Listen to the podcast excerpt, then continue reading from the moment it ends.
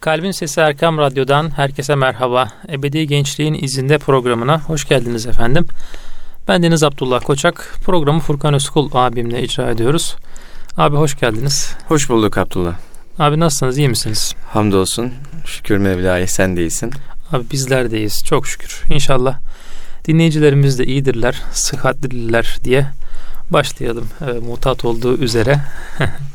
Ve şöyle bir konudan bahsetmek istiyorum abi. Hemen konuya geçiyor gibi oldum ama açıkçası biraz heyecanlandım. Konuyu biraz düşünürken öncesinde de seninle ne konuşsak işte ne yapsak diye tartışıyoruz yani.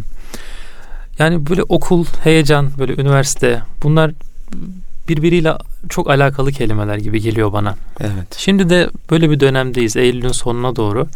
Hatta işte ilkokullar açılalı birkaç hafta oldu. Liseler açılalı gene bir iki hafta oluyor.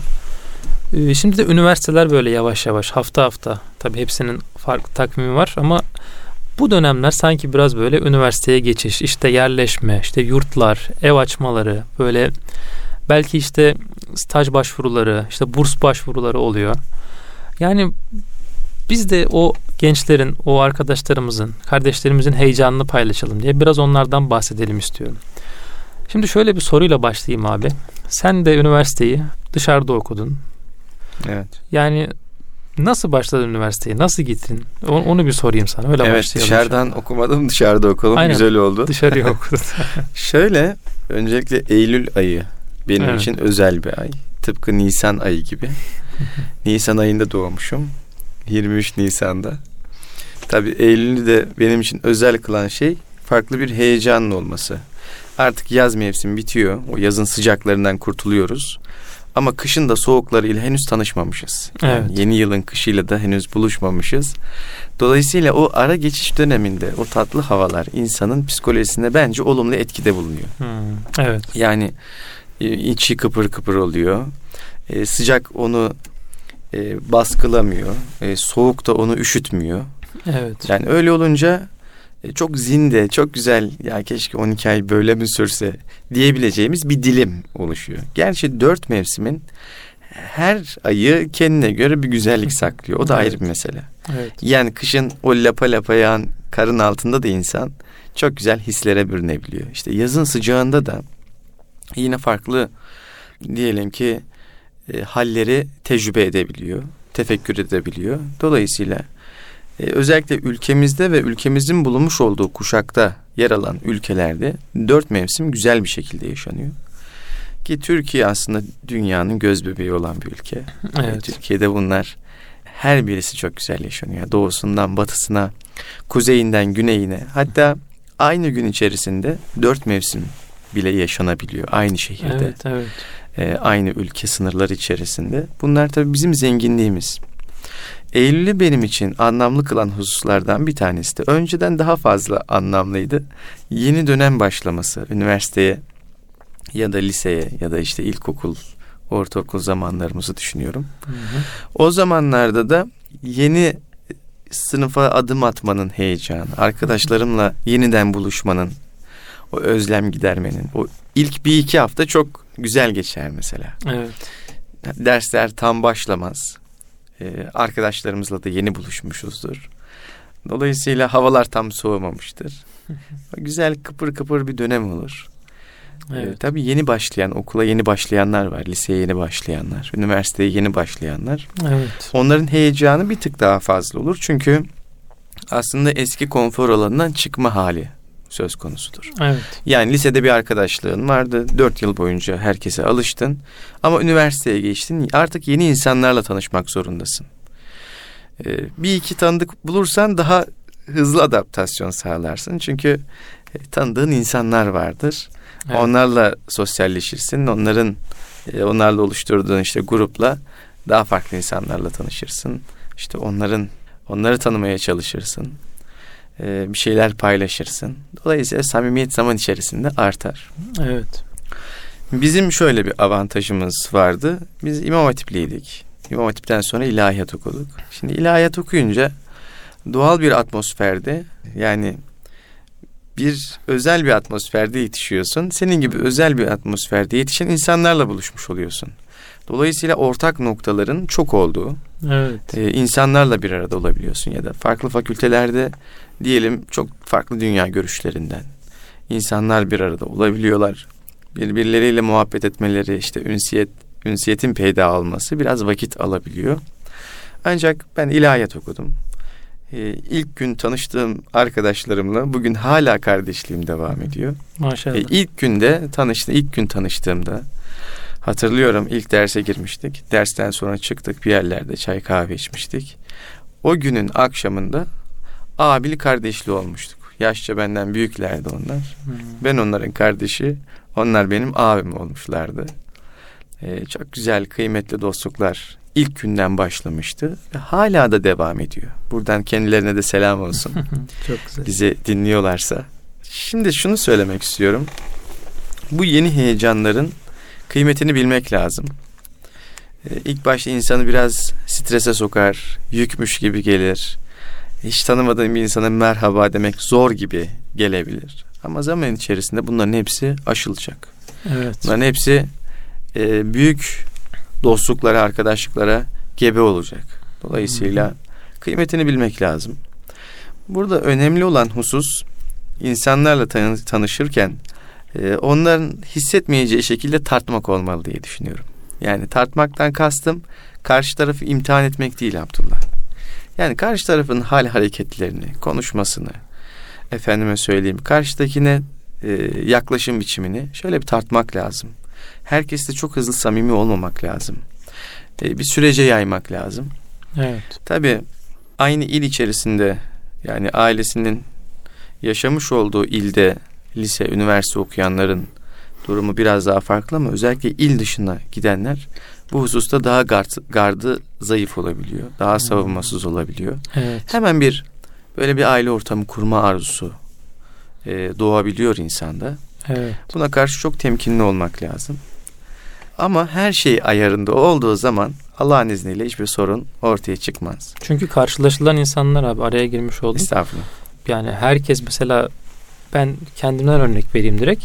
Ben de işte e, açıkçası korunaklı bir alanda büyüdüm ve liseyi de öyle bir alanda okudum. Sonrasında İstanbul'a geldiğinde böyle çok farklı insanlarla karşılaştım. Hiç benim yani hem dünya görüşü olarak hem işte ideolojik olarak alakamın olmadığı insanlardı.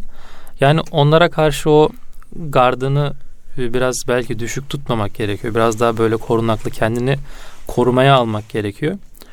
Yani çünkü o ağa diyelim artık bir düştün mü bir daha kalkması çok zor olabiliyor. Ya burada aslında özgüven çok önemli Abdullah. Evet. Şöyle çok önemli. Biz herkese karşı gardlı olamayız.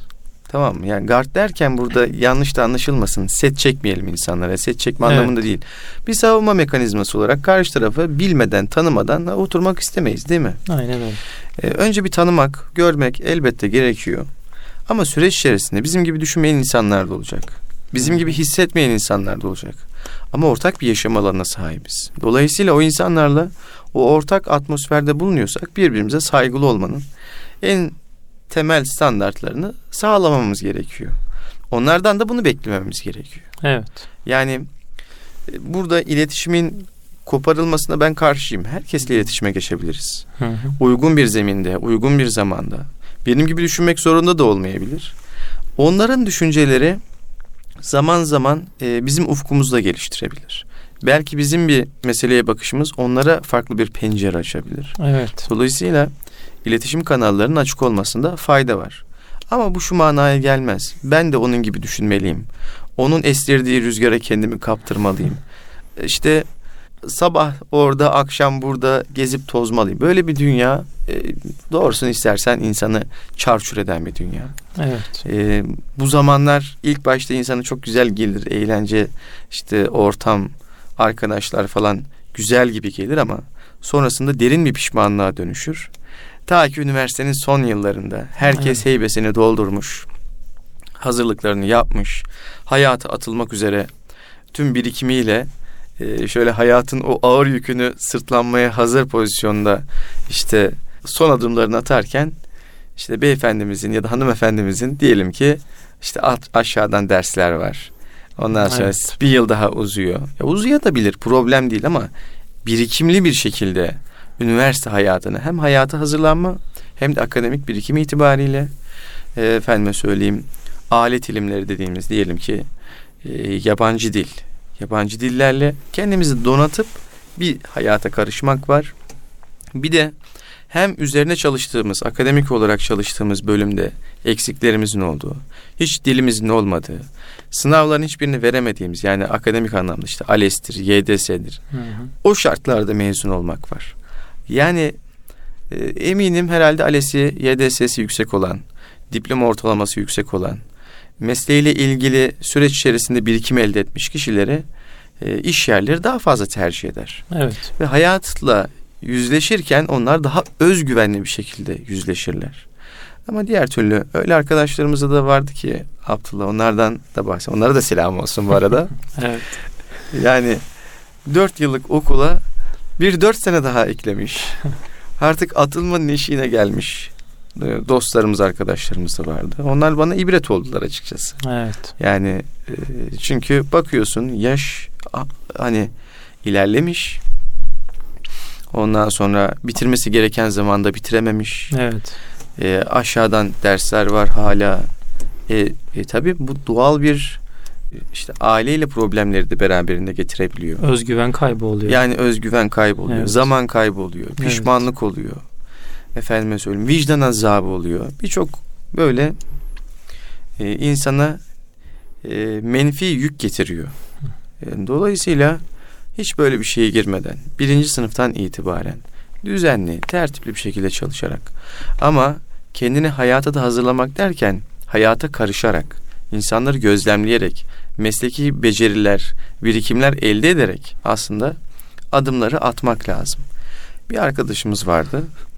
O da ilk sene biraz boş vermiş. Hiç derslere girmemiş. İlk sene bizde kalma yoktu. İkinci sınıfa geçiyorsun ama aşağıdan ders alıyorsun. Hmm. O arkadaşımız üç sene boyunca harıl harıl ders çalıştı harıl harıl ders çalıştı. Yani okulu dört senede bitirmek için ders çalıştı. Zannediyorum ilk sene normal çalışsaydı ve geri kalan üç senede yani o yoğunlukta çalışmış olsaydı herhalde okulu çok iyi bir dereceyle bitirebilirdi. Ben eminim çok iyi bir dereceyle bitirirdi. Evet. Yine de o kadar çalışmasına rağmen dördüncü sınıfa bir dönem daha eklemiş oldu. Yani dört buçuk Hmm. e, senede bitirmiş oldu. Evet. Şimdi gerek var mı? Aslında o anda öyle bir şey gerek yok diyoruz. Şimdiden şimdi öyle diyoruz ama tabii anın getirdiği işte aileden uzaktasın. Yeni bir arkadaş grubun var. Ee, işte diyelim onlarla faaliyetler yapıyorsun. Çalışmalar yapıyorsun. Evet. İnsana daha hoş geliyor, daha cazip geliyor. Daha idealist bir dünyadan bakıyorsun. Akademiyi birazcık daha küçük görüyorsun. Tabii ilk yıl biraz böyle oluyor ama hayatın gerçekleriyle yüzleşmeye başlayınca üzerinde olan sorumlulukların hakkıyla yerine getirilmesi gerektiğini düşünüyorsun. İşte o zaman e, insanda böyle o hakikatin esintisi böyle çarpıyor insanı. Evet. O çarpmaması için şimdiden sorumlulukların bilincinde olarak hareket etmek lazım. Adımları ona göre atmak lazım. E, ve emin ol yani bu şu manaya da gelmiyor. Ben kitaplara gömülmeliyim, sürekli ders çalışmalıyım, sürekli diploma notumu yüksek tutmam. Bu da bence ya biri ifratsa biri de, de tefrit. Evet, evet. Denge olur. Yani 3.90 ortalama yapmayı ver. Evet. 3.70 yap, 3.60 yap, 3.50 yap, 3 yap mesela. Evet. Ya problem değil ama hayattan da beslen. İnsanlarla tanış. Yeni dostluklar e, biriktir. E, efendime söyleyeyim mesleğinle ilgili seni daha iyi noktalara taşıyacak bağlantılar kur. Hayata karış. E, hiç uğraşmayacağın bir alanla dahi o dönem uğraş. Çünkü o da sana farklı bir zenginlik katacak. Evet. Spor yap, efendime söyleyeyim. Farklı bir şehirdeysen o şehri keşfet, o şehrin doğasını keşfet, o şehrin insanını keşfet. Ben Sakarya'da okudum üniversiteyi. Mesela Sakarya'da hani hangi millettensin diye bir soru vardır ya bizde. Hangi millettensin? İbrahim milletinden Hmm, deriz. evet. Orada bu soruyu duyduğumda çok garipsemiştim. Çünkü Sakarya çok kozmopolit bir yer. 72,5 milletin bulunduğu bir yer. Kafkaslardan, Balkanlardan, Doğru. Ondan sonra doğusundan batısından birçok insanın cem olmuş olduğu bir şehrimiz Sakarya. E, dolayısıyla orada Komşuluklar da biraz bu kültür üstünden ilerliyor. Hmm. Anlatabiliyor muyum? Yani e, güzel bir saygılı ortam vardır Sakarya'da. Güzel yani her insan birbirine saygı gösterir. Huzurlu bir doğası vardır, iklimi vardır Sakarya'nın. İnsan da çok güzeldir. E, ben orada gerçekten çok kıymetli dostlar edindim Sakarya'dan. E, yani düşününce bu insanlarla tanışmamış olsaydım şu an eksik olurdum. Yani şu anki halimden eksik olurdum. Hmm, evet. O açıdan eksik kalmamak adına insanlarla da tanışmak, onlarla da hemhal olmak gerekiyor. Mümkünse bulunduğumuz şehre de katkı sunmak lazım. Çünkü oranın ekmeğini yiyoruz, oranın suyunu içiyoruz. Biz oraya bir sömürgeç olarak gitmiyoruz. Sömürmek üzere gitmiyoruz. Evet. Onlar bize memleketlerini açmışlar. Tamam biz parasını veriyoruz diyelim. Kalacağımız yurdun parasını veriyoruz. Minibüse dolmuşa para veriyoruz. Ee, birçok şeyin ücretinin karşılığını veriyoruz ama o memleket sana bağrını açıyor. O memleketin insanları sana iyilik yapıyor. Efendime söyleyeyim sana yemek ikram ediyor, su ikram ediyor. E, seninle vakit geçiriyor, zamanını ikram ediyor. Dolayısıyla oradaki insanlarla da o irtibatı kurarken oraya da bir şey vermek lazım diye düşünüyorum. Evet hakikaten abi çok kıymetli zamanlar. Yani o bahsettiğin insanın kendine bir şey katmasının yanında etrafa da bir şeyler katması yine konumuzda geçti. Böyle insanın kendisine bir şeyler katmasına vesile oluyor. Yani dışarıya bir şey veriyorsun ama o işte senin ileriki zamanını aslında bir yaptığın bir yatırım oluyor. İnşallah bir, burada kısa bir ara verelim. İkinci bölümde biraz daha belki üniversite dönemini yine konuşmaya devam ederiz. Erkam Radyo'nun kıymetli dinleyicileri Ebedi Gençliğin izinde programımız kısa bir aradan sonra devam edecek efendim. Huzur bulacağınız ve huzurla dinleyeceğiniz bir frekans. Erkam Radyo, Kalbin Sesi. Erkam Radyo'nun kıymetli dinleyicileri Ebedi Gençliğin izinde programındasınız efendim. Yeni başlangıçları konuşuyoruz. Malum Eylül ayındayız. İşte üniversiteye başlangıçlardan biraz bahsettik. Furkan abi Sakarya'daki üniversite anılarından bahsetti. Oradaki ortamdan böyle hakikaten bu aylar heyecan ayları. Yeni başlangıçların e, ayları Eylül, Ekim ayları. İşte yılın sonuna doğru e, farklı bir mevsim. Şimdi biz de işte öğrenci kardeşlerimizin o heyecanına ortak olmak için böyle konulardan bahsediyoruz. Abi şimdi sen gitmişsin Sakarya'ya mesela. İşte dedik ya biraz özgüvenli olmak gerekiyor. Yani ben açıkçası işte İzmir'de okumuştum liseyi. İstanbul'a ilk geldiğimde büyük böyle e, şöyle diyeyim. Büyük bir korku içindeydim. Çünkü hiç bilmediğim bir yerde İstanbul. Çok istiyordum. Çok seviyordum İstanbul'u. Hala da öyle. Çok severim. Ama bilmediğim bir yer. İşte tanımadığım insanlar, e, işte bilmediğim bir çevre. Üniversitem farklı bir üniversiteydi. İlk, ilk bölümde de söyledim. Çok alışık olmadığım bir ortama e, gelmiştim. Yani o özgüveni nasıl sağlayabilir? Üniversite ilk başlayacak insan kardeşimiz. Yani hiç bilmediği yere giden. İşte mesela İstanbul'dan Anadolu'ya giden veya Anadolu'dan İstanbul'a giden. Yani nasıl uyum sağlayabilir? Neler yani, yapabilir? Abdullah özgüvenin bir şifresi yok. Evet. Biz bir zamanlar bilgisayar oyunu oynardık. Ee, bilgisayar oyununda aşamadığımız bir yer olduğu zaman şifre yazardık. Hemen Hı. ilgili teçhizat bize verilirdi. Hemen o bölüm hızlı bir şekilde aşardık. Tabii gerçek hayatta böyle şifreler yok. Evet. Bir özgüven şifresi yazayım da hemen tak gelsin.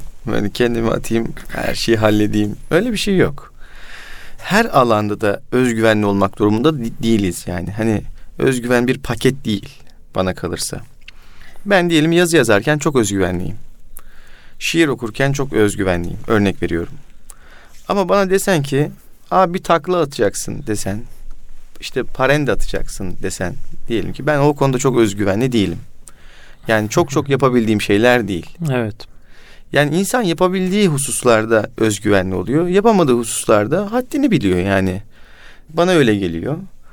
Ama bu tip noktalarda bunlar zaruri bizim adım atmamız gereken hususlar. Herkesin adım atması gereken hususlar. Yani örnek veriyorum yazı yazmayı bilen de o Eylül ayında okula gidecek. yazı yazmayı bilmeyen de gidecek. Hmm. Çok iyi sportif olan arkadaş da okula başlayacak. Diyelim ki daha e, vücut fonksiyonları çok iyi işte atletik olmayan arkadaşlar da başlayacak mecbur. Herkesin evet. bir durumu var. Evet. Ve herkesin mecburiyeti var. Farklı farklı haller Tabii var. Tabii farklı farklı halleri var. Evet. Dolayısıyla burada bir adım atmak lazım. Bir de ben yapıyorum demek bir işin aslında ben yaparım demek, ben yapıyorum demek bir işin yarısı oluyor bana kalırsa. Şöyle Bismillah deyip adım attığında o işin böyle ne derler ona tuğlaları örülmeye başlanıyor önünde. Evet. Yani yol oluşmaya başlıyor. Adım atacağın menziller e, açığa çıkmaya başlıyor. Adım atmadığın zaman her şey sisli. Tamam konfor alanındasın Hmm. ama hiçbir şey de olmuyor. Evet. Bir adım at. Bir adım at. Velev ki eksik bir adım at. Velev ki yanlış bir adım at ama bir adım at. Evet. O sisler O dağılsın. sisler bir dağılsın. En Evet. azından yanlış yerde olduğunu görüp doğruya doğru yol almaya çalışırsın Evet. mesela. Çok güzel oldu abi bu. Evet. O açıdan özgüven şifremiz yok. Yani böyle bir iksirimiz de yok. Hani içtiğimiz zaman bizi bir anda özgüvenli kılacak. Doğru şeylere sevk edecek Evet. değil mi? Yok. Ama dualarımız var. Evet. Yani bunları dinleyicilerimizle paylaşalım. Allah'a dua edelim. Ya Rabbi beni güzel insanlarla karşılaştır. Rızana uygun noktalarda istihdam eyle. Efendime söyleyeyim zorumu kolay eyle. Zor Evet. diye bir şey yoktur.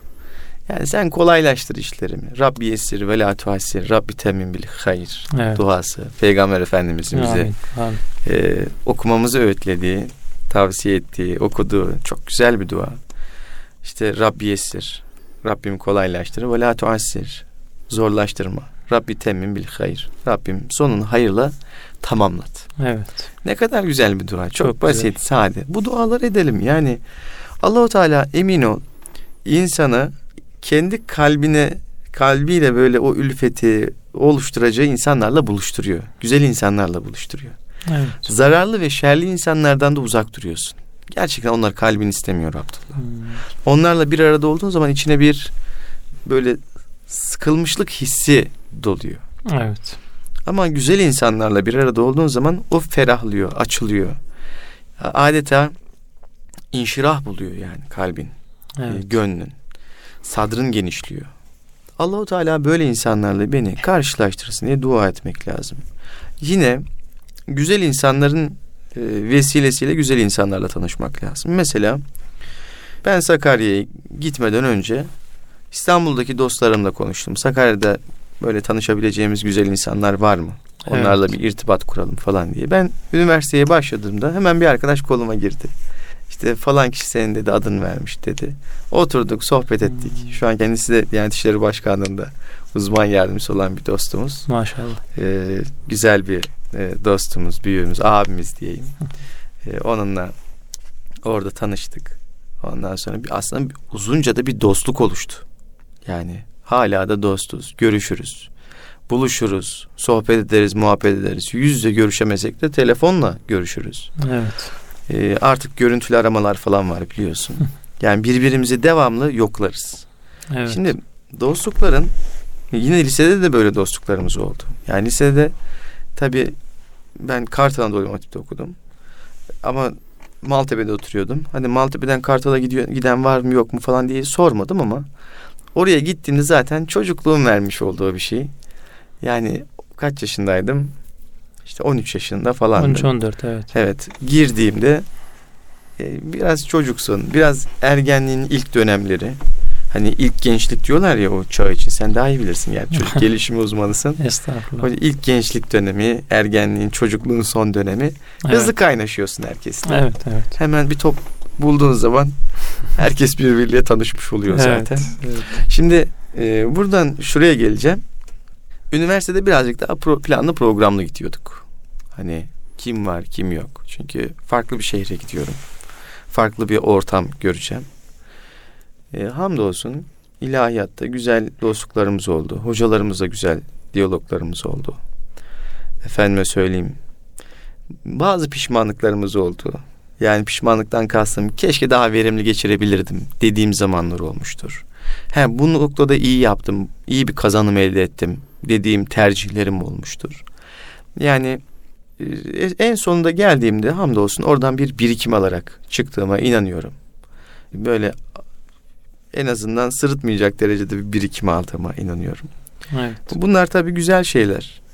Olabildiğince doldurmak lazım kendini, kendisini Evet. kişinin. Olabildiğince böyle ihtimamla, planlı, programlı e, okula da bağlı kalmadan okulda aşacak şekilde programlar yapmasında fayda var. Bir de şu var Abdullah, kişinin az buçuk kendisi belli ediyor. İlk senesinde belli ediyor özellikle. Yani akademik bir yönü ol, olabilecek mi, olmayacak mı?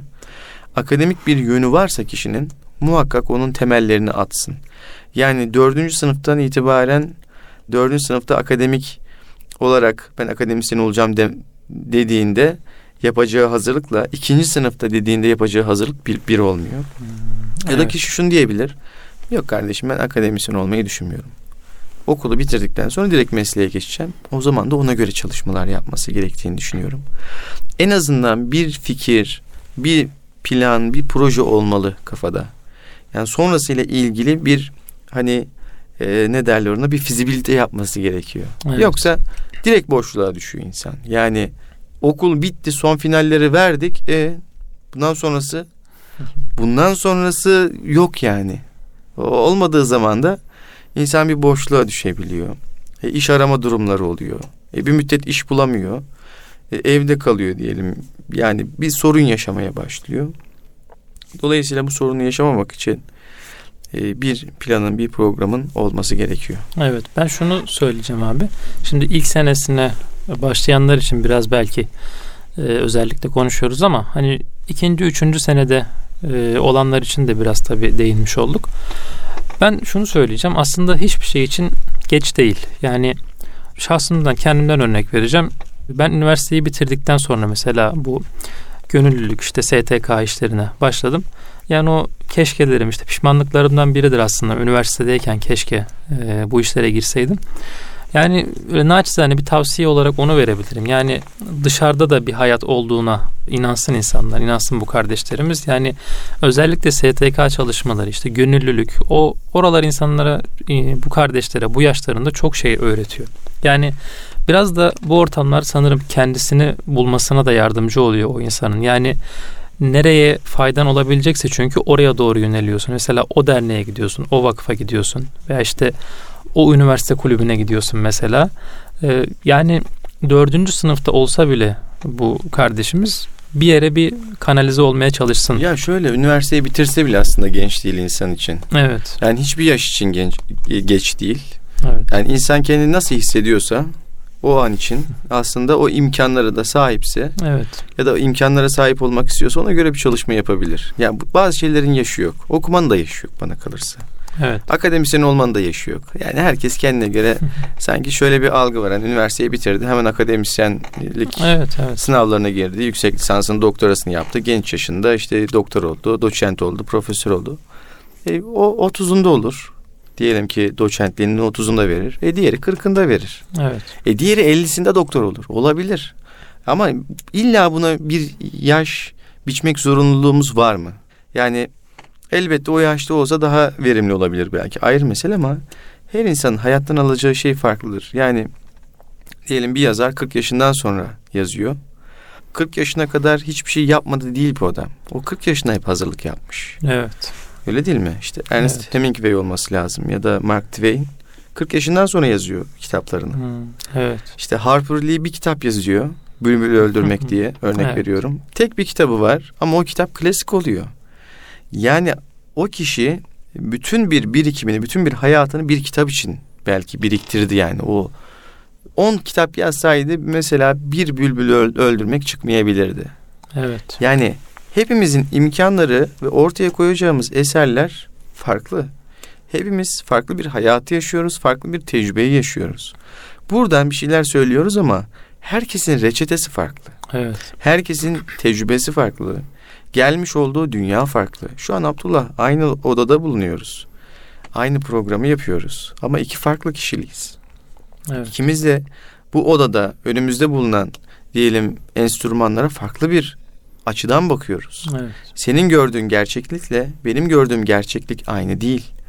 İşte ayrı ailelerden geliyoruz, ayrı memleketlerden geliyoruz. Öyle değil mi? Aynı şehirde yaşıyoruz, arkadaşız, dostuz ama aslında dünyalarımız farklı. Düşün aynı ailede yetişen iki kardeş arasında bile çok farklı, çok uç örnekler olabiliyor. Diyelim bir kardeş çok akılcı, mantıkçı, mantıklı olabiliyor, akıllı, işte muhakeme yeteneği çok güçlü olur. Bir tanesi çok duygusal olabiliyor. Evet. Ya aynı anneden, aynı babadan bu iki kardeş. Nasıl olabiliyor bu? Ama oluyor. O açıdan düşün kardeşler arasında bile bu kadar radikal ayrımlar, e, uç örnekler söz konusu olabilecekken e, insanların hepsini tek potada eritip ortaya Evet. tek bir reçete sunmak mümkün değil. Ama genel geçer herkesin istifade edebileceği köşe taşlarını da bırakmak lazım. Yani o işaretleri koymak lazım yola. Yani bir yanlış varsa o yanlışta ısrar edilmez değil mi? Evet. Doğruya doğru kendini bu mantık bunu söyler. Dolayısıyla mantıklı bir şekilde program, plan yapılması gerektiği kanaatindeyim. Özellikle öğrenci ise bir insan, özellikle il dışındaysa bir insan, ailesinden uzaksa daha farklı imkanlara sahip, daha farklı imkansızlıklarla da yüzleşiyor. Onları da yaşıyor. Bunu da kabul etmek lazım. Evet. Yani aile ortamının sıcaklığı yok. Ama farklı bir şey var. Sen orada pişiyorsun. Hayata daha rahat adaptasyon sağlayacağın bir e, evreye hazırlanıyorsun. Ailesiyle yaşayan bir insan üniversiteyi bitirdiğinde uçması daha da zorlaşabilir. Evet. Ama il dışında yetişmiş bir insan, aileden uzak yetişen bir insan daha pişmiş bir, bir şekilde hayata tutunabilir. Hayatın zorlukları ona daha e, kolay gelir. Evet. Başkasına zor gelen ona kolay Tabii gelir. başkasına zor gelen ona kolay gelir. Zor şartlar her zaman kötü değildir. Evet.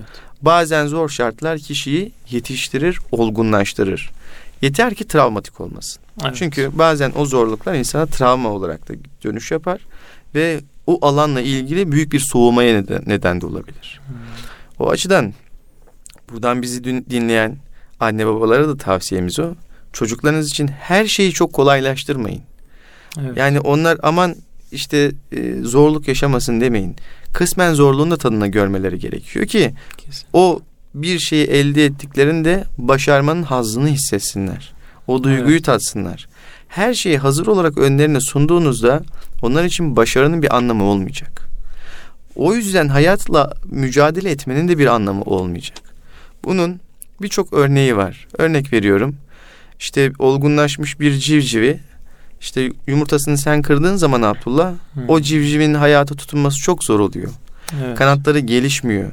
Birçok özelliği diğerlerinden eksik oluyor. Ya da e, diyelim bir kelebeğin kozasını iyilik olsun diye sen yırttığın zaman o kelebek uçamıyor. Evet. Çünkü o an e, olgunlaşması gereken bir süreç var. Kanatlarının kas işte kas denmez belki ona da işte daha da kuvvetlenmesi için bir e, kuvvet uygulaması gerekiyor. Onu uygulamıyor. Ve çıktığı zaman da artık uçamıyor. Evet. Ya da o e, işte civciv diyelim. O civciv ne yapamıyor? E, kanatları gelişmeyebiliyor ya da hayata adaptasyonu daha da zor oluyor. Yani tıpkı buna benziyor aslında. Birazcık o zorluğun tadını alması gerekiyor gençler. Hele küçük yaşlarda sorumluluk vererek onları birazcık daha böyle nasıl söyleyeyim oyun kıvamında Evet. oyun kıvamında onlara sorumluluklar vererek aslında oyunlarda öyle değil midir Abdullah? Oyunlarda biz ne alırdık çocukken? Sorumluluk alırdık. Hmm. Yani Tabii. oyunun oyun şeması içerisinde bir sorumluluk alırdık. Evet. Yani diyelim arkadaşlarla saklambaç oynardık. Ebe olurduk mesela. Ebe olmanın sorumluluğu. Evet. Yani birilerini yakalayıp Yakalamak. e, evet yakalamacı oynardık. Evet. Ondan sonra ne bileyim daha farklı Saklambaç mesela. saklambaç evet. Bulma sorumluluğum var. bir yani. sorumluluğun var. Evet. Ya da organizasyonel bir oyun oynarsın. evet. Kimi polis olur, kimi suçlu olurdu. Bizim zamanımızda böyle polisiye dizileri çok meşhurdu. Ee, Şimdi hala da var da gerçi. Evet. Şimdi o polisiye dizilerinden hareketle bir oyun kurardık mesela. Herkesin bir sorumluluğu olurdu. İşte e, bir arkadaşımız vardı. Polis elbisesi almış babası ona. Hmm. Yani polis elbisesini giyerdi. Yani o oyun oynuyor ama polis elbisesini giyerek. Evet. Aslında bir süreci de hazırlık yapıyor. o hayata hazırlanıyor. Hayata aslında. hazırlanıyor. Yani Evet. o mesleğin gereklerine ilişkin bir antrenman yapıyor. İşte kimi öğretmen olurdu, kimi doktor olurdu. Ee, hep böyle bir oyunla birlikte yetişen bir tarafımız var. Yani bu simgesel düzene bu şekilde adaptasyonumuzu sağlıyoruz. Evet. Dolayısıyla o sorumluluklar çocukken de hissettirilerek güzel bir şekilde, nazik bir şekilde çocuğa sunulduğunda o çocuğu yetiştiriyor. Aksi halde sorumluluk verilmeyen çocuklar, her istediği yapılan çocuklar, Bir müddet sonra kural tanımamaya başlıyor. İlkeler oturmuyor, standartlar oturmuyor, hiçbir şey oturmuyor. Ortaya bir ne çıkıyor? Yani böyle sinir hastası bireyler çıkabiliyor. Evet. Hatta biz üniversitedeyken anlatmışlardı. İngiltere'de bir deney yapıyorlar. Çocuklar doğuyor. 40 kişilik bir çocuk grubu olması lazım Abdullah. Bu çocuklar ne isterlerse yapılıyor. Hatta 90'lı yıllarda belki bilgim vardır bununla alakalı. Bir rüzgar vardı. Hani çocukların özgüveni kırılmasın, ne isterse yapın gibisinden Hmm, bir rüzgar vardı. Evet. Biz de aslında bu rüzgara birazcık uğradık onu Maalesef. söyleyeyim. Evet. Yani bu çok doğru bir şey değildi bana kalırsa. İngiltere'de yapılan bu deney neticesinde bu çocuklar ne isterlerse yapılıyor, ne isterlerse yapılıyor, ne isterlerse yapılıyor. Ve bir müddet sonra az önce bahsettiğim şekilde kuralsız çocuklar ortaya çıkıyor. evet. Bu çocuklar büyüyorlar, işe giremiyorlar. Bu çocuklar sosyal bir ortama, ortama adapte olamıyorlar. Ve bu çocuklar tabiri caizse yani hayatları darma duman olmuş bir şekilde var olma mücadelesi veriyorlar. Ve sinir sorunları yaşıyorlar. Birçok şey yaşıyorlar. Devlet yüklü bir tazminat veriyor bu çocuklara ve ailelerine. Ve aynı zamanda çocuklar maaşa bağlıyor. Ömür boyu maaş alacaklar. Çünkü onlar denek olarak kullanılmışlar. Evet. Yani sağlıklı bir koşulda yetiştirilememişler. Daha doğrusu şöyle bir şey olmuş. Yani çocuklar ne isterse onu yaparsak, özgüvenleri işte kırılmazsa kendi imkanlarını daha iyi keşfedebilirler mi? Sorusu Hmm. üzerinden gidilmiş. Evet. Ama öyle olmamış Abdullah. Öyle olmamış. Yani ceza mükafat dengesini hep tut- tutturmak lazım. Evet. Sürekli mükafat verdiğin zaman bu da yanlış. Sürekli ceza verdiğin zaman bu da yanlış. Evet. İnsan yani e, iyi de olacak hayatta kötü de olacak. Bununla ilgili bir kitap var abi. Evet. Onu hemen araya e, şey yapayım. Beni ödülle cezalandırma diye. Hmm, çok güzel. Özgür Bolat hocanın bir kitabı.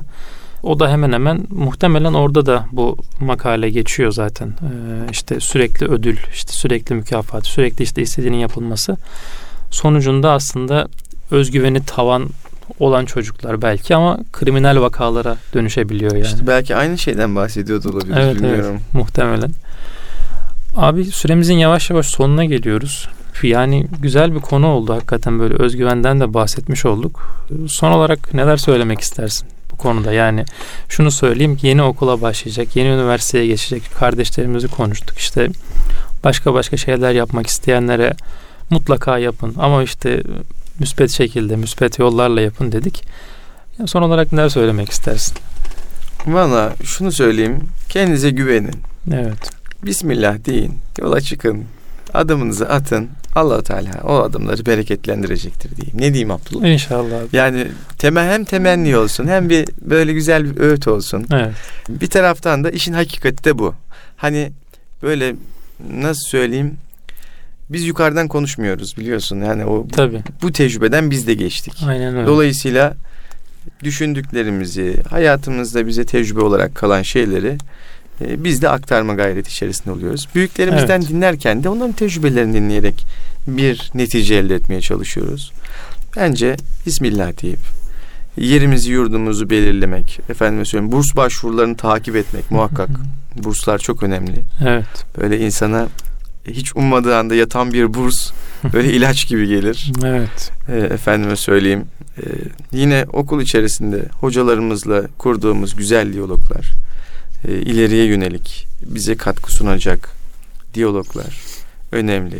Konferanslar, seminerler özellikle üniversitede çok olur. Evet. Sempozyumlar. Muhakkak buralara iştirak etmekte fayda var. Evet. Bilimsel toplantılar.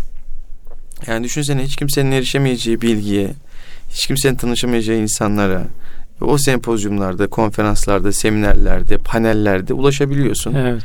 Bu insana büyük artı oluyor gibi. Çok- Bunları tavsiye edelim. Eyvallah abi. Özellikle ben de şunu söyleyeyim son olarak. İstanbul'da yaşayanlar için belediyeler çok güzel etkinlikler düzenliyor. Yani İstanbul'a gelecek kardeşlerimiz veya İstanbul'da hali hazırda yaşayan kardeşlerimiz için onu tavsiye edebilirim. Mesela e, konserler oluyor işte halka açık ücretsiz işte çok fazla kimsenin de iştirak etmediği açıkçası ben üniversitedeyken çok takip ederdim. Özellikle Üsküdar Belediyesi'nin, İstanbul Belediyesi'nin e, bu etkinliklerini. Yani benim çok sevdiğim müzik grupları işte biraz daha Türk sanat musikisi hoşuma gidiyordu. Kimse gelmiyordu. Ben böyle kendimi çok özel hissediyordum açıkçası. İşte mesela bir plak dinletisi oluyordu. Buna böyle sadece 70 yaşında 3-5 amca katılıyordu böyle. Üsküdar Belediyesi koca salon vermiş. İşte karşıda bir neyzen bir de işte kültür tarihçisi bir hocamız var. Yani bir buçuk saat boyunca onları dinliyorsun ve sana anlatıyorlar zaten bizatihi direkt olarak. Yani hakikaten bu tarz arayıp bulmak bulunduğumuz ilde, bulunduğumuz ilçede artık İstanbul'daysak özellikle kolay oluyor ama yani belki işte online eğitimler olabilir diğer illerde yaşayan kardeşlerimiz için de. Diyelim böylelikle inşallah istifadeye vesile olmuştur. Erkam Radyo'nun kıymetli dinleyicileri, Ebedi Gençliğin izinde programımız burada sona erdi. Haftaya görüşünceye dek sağlıcakla kalın. Allah'a emanet olun efendim.